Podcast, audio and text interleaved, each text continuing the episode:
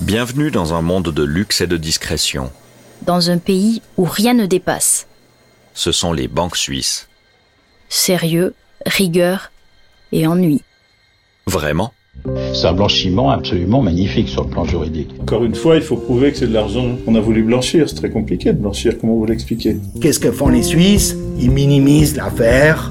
Tout ça s'achète avec de l'argent, de l'argent sale. Des millions. De dangereux millions. Il y aurait en fait 150 milliards d'argent russe en Suisse. Je pense que ça a arrangé tout le monde d'avoir 1 800 000 dollars qui arrivaient sur des comptes en Suisse. L'argent ouvre toutes les portes.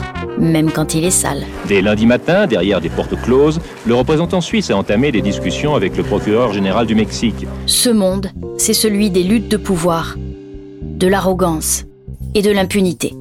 La loi suisse est ce qu'elle est. Il a bénéficié de cela et surtout d'une excellente, d'une excellente défense. On vous donne rendez-vous dans quelques jours sur toutes les plateformes pour découvrir le premier épisode de Dangereux millions. Un podcast de Gotham City, Suisse Info et Europe 1 Studio. À bientôt